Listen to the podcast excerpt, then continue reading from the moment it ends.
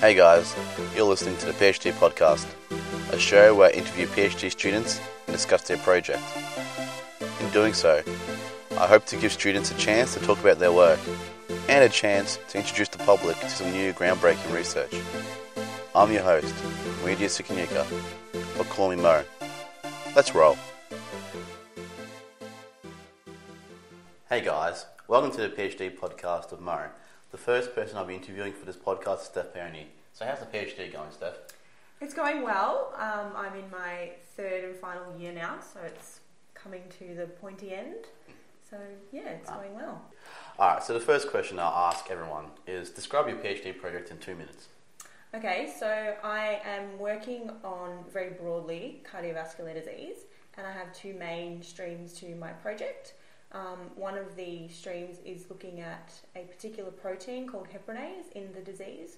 So we have some mice in which this protein is knocked out, and we've found that when we put these mice on a high-fat diet, the extent of cardiovascular disease development is actually decreased. So that's a pretty good indicating factor that this protein called heparinase is playing a role in the development of cardiovascular disease.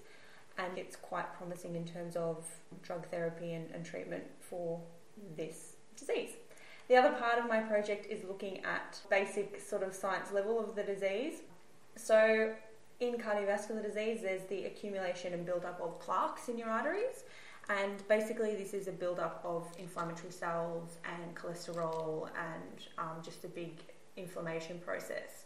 And so one of the parts, one of the problems with this is that those inflammatory cells are not being cleared efficiently as our body should be doing. They're just building up and building up and building up, leading to those plaques. And so the second part of my project is looking at how we can manipulate the clearance of those cells that are dying and get them to stop building up and stop building up into those plaques. So yeah. Awesome. Is that 2 minutes? No, that's 2 minutes, yeah. So why did you decide to pick this project? So I was very interested in cardiovascular disease from lectures in undergrad. I remember in physiology we had some lectures about it, and I just remember being very interested in the topic. And I've always been very health conscious and into fitness and looking after yourself and all that sort of stuff. So how often do you go to the gym every week then? A few times. A few times. Right this morning? Yeah. Does that count? That's one in a week, yeah. So I've been it's Friday, this week. So once in 5 days. No, I've been 3 times. Good to hear, yep. That's all right. So yeah, I think I was just, I think the typical researcher thing is I'm going to find a cure for cancer, which is not what I was interested in, so... Instead you want to find a cure for heart disease. Yeah, which is the leading cause of death in the world, so I think it's... Is it really? Pretty relevant. It is. Okay, Interesting. Mm. So you say heparinase plays a role with cardiovascular disease, so... Yeah. When you give your mice the fat diet, does this basically mean that you kind of feed mice like McDonald's essentially, or like the mouse version of McDonald's, or do you just give a high amount of food which has high fat in it? No, so yeah, it is kind of the equivalent of, McDonald's and KFC. So it's formulated by a company that obviously does all of that sort of stuff. And the composition of fats and cholesterol is different. So we specify exactly what type of diet we want and what percentage of fat and that sort of thing. So the mice are still getting the same amount of food, it's just at a much higher fat percentage. So, and they don't particularly like it, so we find that they actually end up crumbling it onto the bottom of their cage and just oh, really? They're obviously not very happy with it, so yeah. So you've got a control group which eat, I'm assuming, healthy food, and you've got the unhealthy mice. Yeah. How long do you usually keep them for before you measure their... the things you measure for? Yep, so normally we start off, we've normally been doing a 12-week experiment, but we've also done a shorter-term 6-week experiment and have also found that the same results can be shown in that short amount of time as well. So 6 weeks. Okay. Yeah. So do you actually even measure, do you measure the weight of the mice to to see how much extra weight they put on having this diet? And do you also make sure they don't do exercise, on those running carts you see in the movies? Mm. Yeah, so they don't actually have any of those, they don't have the little running things in their cages, but they do have sort of toys and stuff. It's funny, obviously we have to monitor their weight to make sure that they're putting on weight and also that they're not losing weight so they're not becoming too sick. But yeah, you can imagine a little tiny 20 gram mouse growing to, you know, over 30 grams in the space of 12 weeks. That's and a 50% increase. Yeah, so you definitely notice they become a lot more lethargic. So when you first start working with them, you put your hand into the cage and they all run around crazy, scared of you. And then by the end of it, they're sort of so fat and hopeless that they don't even bother running away. Do you give like mice certain names as well over the 12 weeks, or you don't get too personal? I try not to get too personal. They are pretty cute, and that's as far as I go. Okay. I can't, because in the end of the day, you have to say goodbye to them eventually. Mm-mm. With this work, have you been able to show any conclusive stuff or interesting results that you would not have expected when you first started your project? Oh, interesting. I don't think so. Not that I've expected to see everything that I have seen, but I think I came into the project, with a little bit of preliminary work being done before me. So I sort of knew that this was going to happen. Yep. It was just a matter of obviously repeating the experiments to make it more significant, or to make it significant. So what do you mean by significant for our non-science viewers? Okay, so if you do an experiment once with one mouse and we found a decrease in the cardiovascular disease in that mouse, it could be due to a number of factors. You know, it's just that particular mouse that's fitter or, you know, leaner or whatever it is. So you have to increase sample size so that the results become more significant. It's more likely, it's less likely due to chance than it is for the actual reason. So when you have your group of mice, there can be one outlier that's not going to affect the actual result you get. Yes. Whereas if you get like a massive range throughout it, you know that your experiment isn't fully confident, like you're not fully confident of the results, you might have to repeat it again. Yeah. Okay. Yeah. So. Yeah. Mm. So one last question about your mice work. This is just a random question. Do you see any differences in male and female mice with the fat accumulation? Because we do see that in humans, the male has a lower body fat percentage compared to females and all that, or is this not as prevalent in mice? So I've not noticed any differences between the sexes in body fat or putting on weight. They both put on the same amount of weight as a percentage, you know, per strain or per mouse, like per strain of mouse. But it's interesting, which reflects like the human population, that the females actually have due to the presence of different hormones, they actually have less cardiovascular disease to start with. So we actually see that the effect is greater in females, which is why we've now removed them. We've limited the study to males because we want to get rid of that influence from the female hormones that are playing a role. Yeah. Interesting. Have you been able to do you know what type of hormones play a role, or is that something? No, it's estrogen. So we know that in the human population that women who have gone through menopause and are then not producing as much estrogen are more likely to suffer from a cardiac event. So that's over the age of 55. Women, it becomes a leading cause of death in women as well. So with your second project, you talk about plaque and building up inflammatory system. So can you go a bit more detail into that? So what are you looking at? Yeah. So for a long time, or for the general public, I think cardiovascular disease is marketed as a cholesterol disease, and it is a disease of cholesterol. Cholesterol is involved, but it's actually the underlying cause is. Is chronic inflammation. So just like your rheumatoid arthritis and other inflammatory diseases, this is a chronic inflammatory condition. So over time, so the cholesterol builds up in the arteries and that initiates an inflammatory response. And just like when you cut yourself on your hand, you get a little scab and some pus and the immune system tries to heal itself. So that's exactly what happens in our arteries, except the process is dysregulated, and where with the scab, it eventually clears up and heals completely. That doesn't happen in our arteries. So there's just a constant build-up, recruitment and build-up of inflammatory cells trying to heal these problems. Yep. But it's just sort of a vicious cycle. So there are more inflammatory cells that come along. and then they build up, and then they recruit more inflammatory cells, and then those ones build up, and it's just a constant cycle. So is this inflammatory cells, is this like a genetic trait where like you can see it passed down from generation to generation, or is this a build-up of the external environment, i.e. like with the cholesterol, if you eat the unhealthy foods, you get a build-up of arteries and doesn't really get passed down as long as you keep a certain healthy lifestyle? Yeah, I don't think it's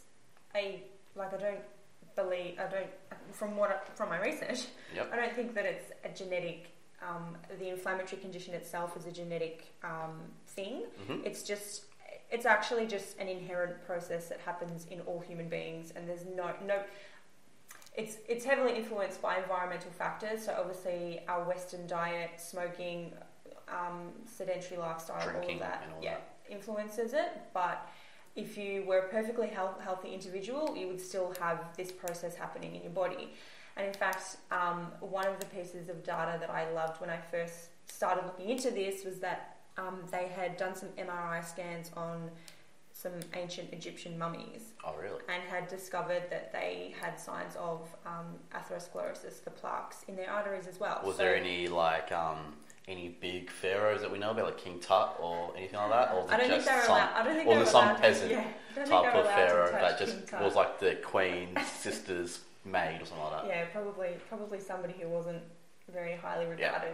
But yeah, so that's quite interesting, and that really just highlights that it's something that happens in all of us as a dysregulated part of our bodies, and it's exacerbated by our horrible lifestyles. All right, so what's your bit of advice you'd give to people to try and not get this exacerbated, essentially? I think just be as healthy as possible. Obviously, always try to be as active as possible. It's always hard when you're trying to write a thesis. Oh, yeah, tell me about that. But, just try to eat as healthy, lots of fruit, lots of vegetables, that sort of thing. Yeah. But I'm no dietitian, so. Yeah. So, have you presented any of this work at a conference, or are you thinking about like writing up a paper for a journal, or is this still kind of getting more results? Yeah, so I presented at a couple of conferences, mostly posters. Yep. And it's been quite interesting. I've had a lot of interest in the work and a lot of ideas from the scientific community about where I can go and what I can do with my project. That's awesome. And also, coming to the end of the third year, I'm really trying to get those manuscripts written and out to publish some of this work. Yep, and from experience, this is not an easy process. It's a lot of late nights writing. Yeah. Mm-hmm. Excellent. So, so what are your kind of plans for the future of this? What's your future plans for this project? So I think with the inflammation side of things, really trying to establish that our model, which is an apoptosis or cell death model, is actually occurring in vivo, so in a live organism. So most of the time, most of my experiments are in a dish. Yep. So basically, there's in vivo, which is in living organisms, and then there's in vitro, which is in lab conditions. So this is kind of like a fake environment. Yeah, it's as real as you can get without being in an organism. Yep. So that's where most of my work has been, and I really just want to move into those mouse models, and even looking at some human samples to try and show that my work, or the focus of my work, is actually happening in vivo. And this is because a lot of times you can do experiments in vitro, and then you try and move it into in vivo, and you get completely different results that you got in vitro. So you want to be able to get consistent results in both your lab best environments and in your actual living organism environment. Mm-hmm. Yeah, so just working towards that. That's sweet. So enough about your PhD project, more about yourself. So what kind of stuff do you do in your extra time? So we already know that you're a fit person that goes to the gym 4 times a week. What else do you kind of do during your PhD? Like, what have you done? Do you demonstrate? Do you have a part-time job? Yeah, so I actually, I've been involved in demonstrating since my first year of my PhD. Yep. So I've demonstrated for the biomedical science class, which is third year university students in that class, which is also the subject that I took here 5 years ago. So I thought, why not give back? And because she gets paid. Yeah, exactly. And yeah, so that was in the first year, and then I had the opportunity to become the lead demonstrator for that practical as well. So I took on that role too, and yeah, I'm really enjoying the teaching side of things at university. Awesome, that's awesome here. Have you done anything for like the department, like any societies or anything? Well, funny you should ask. Again, I've been involved in the Biochemistry Society, so a couple of years ago now, the society was pretty much non-existent. It had just completely fallen apart, and I was asked by a couple of senior members in the department to get a group of students together and get the society up and running again.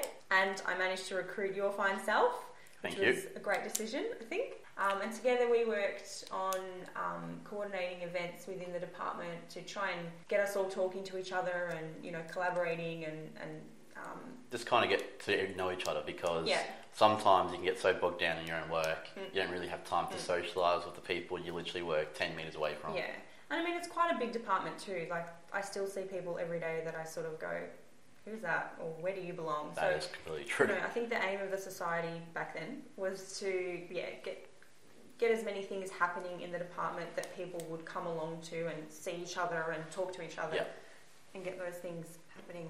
Yeah, I can add to this. We did like fun little events. So like Melbourne Cup, we had like a Melbourne Cup sweep. That was easily one of the most popular things ever. Which we had departments. We had a department in a little staff room watching the race on a 33-inch TV. Just to kind of bring the end to this interview. So thanks so far for taking a part in the pilot run. No problem. I just want to go through like a final 5 questions. Kind of just a quick fire way to end the talk. Okay. So first question. Do you prefer doing a poster presentation or an oral presentation? I think I've had my fair share of posters, and I'm really eager to do a talk. So hopefully something coming up, I'll be able to do a talk. Awesome.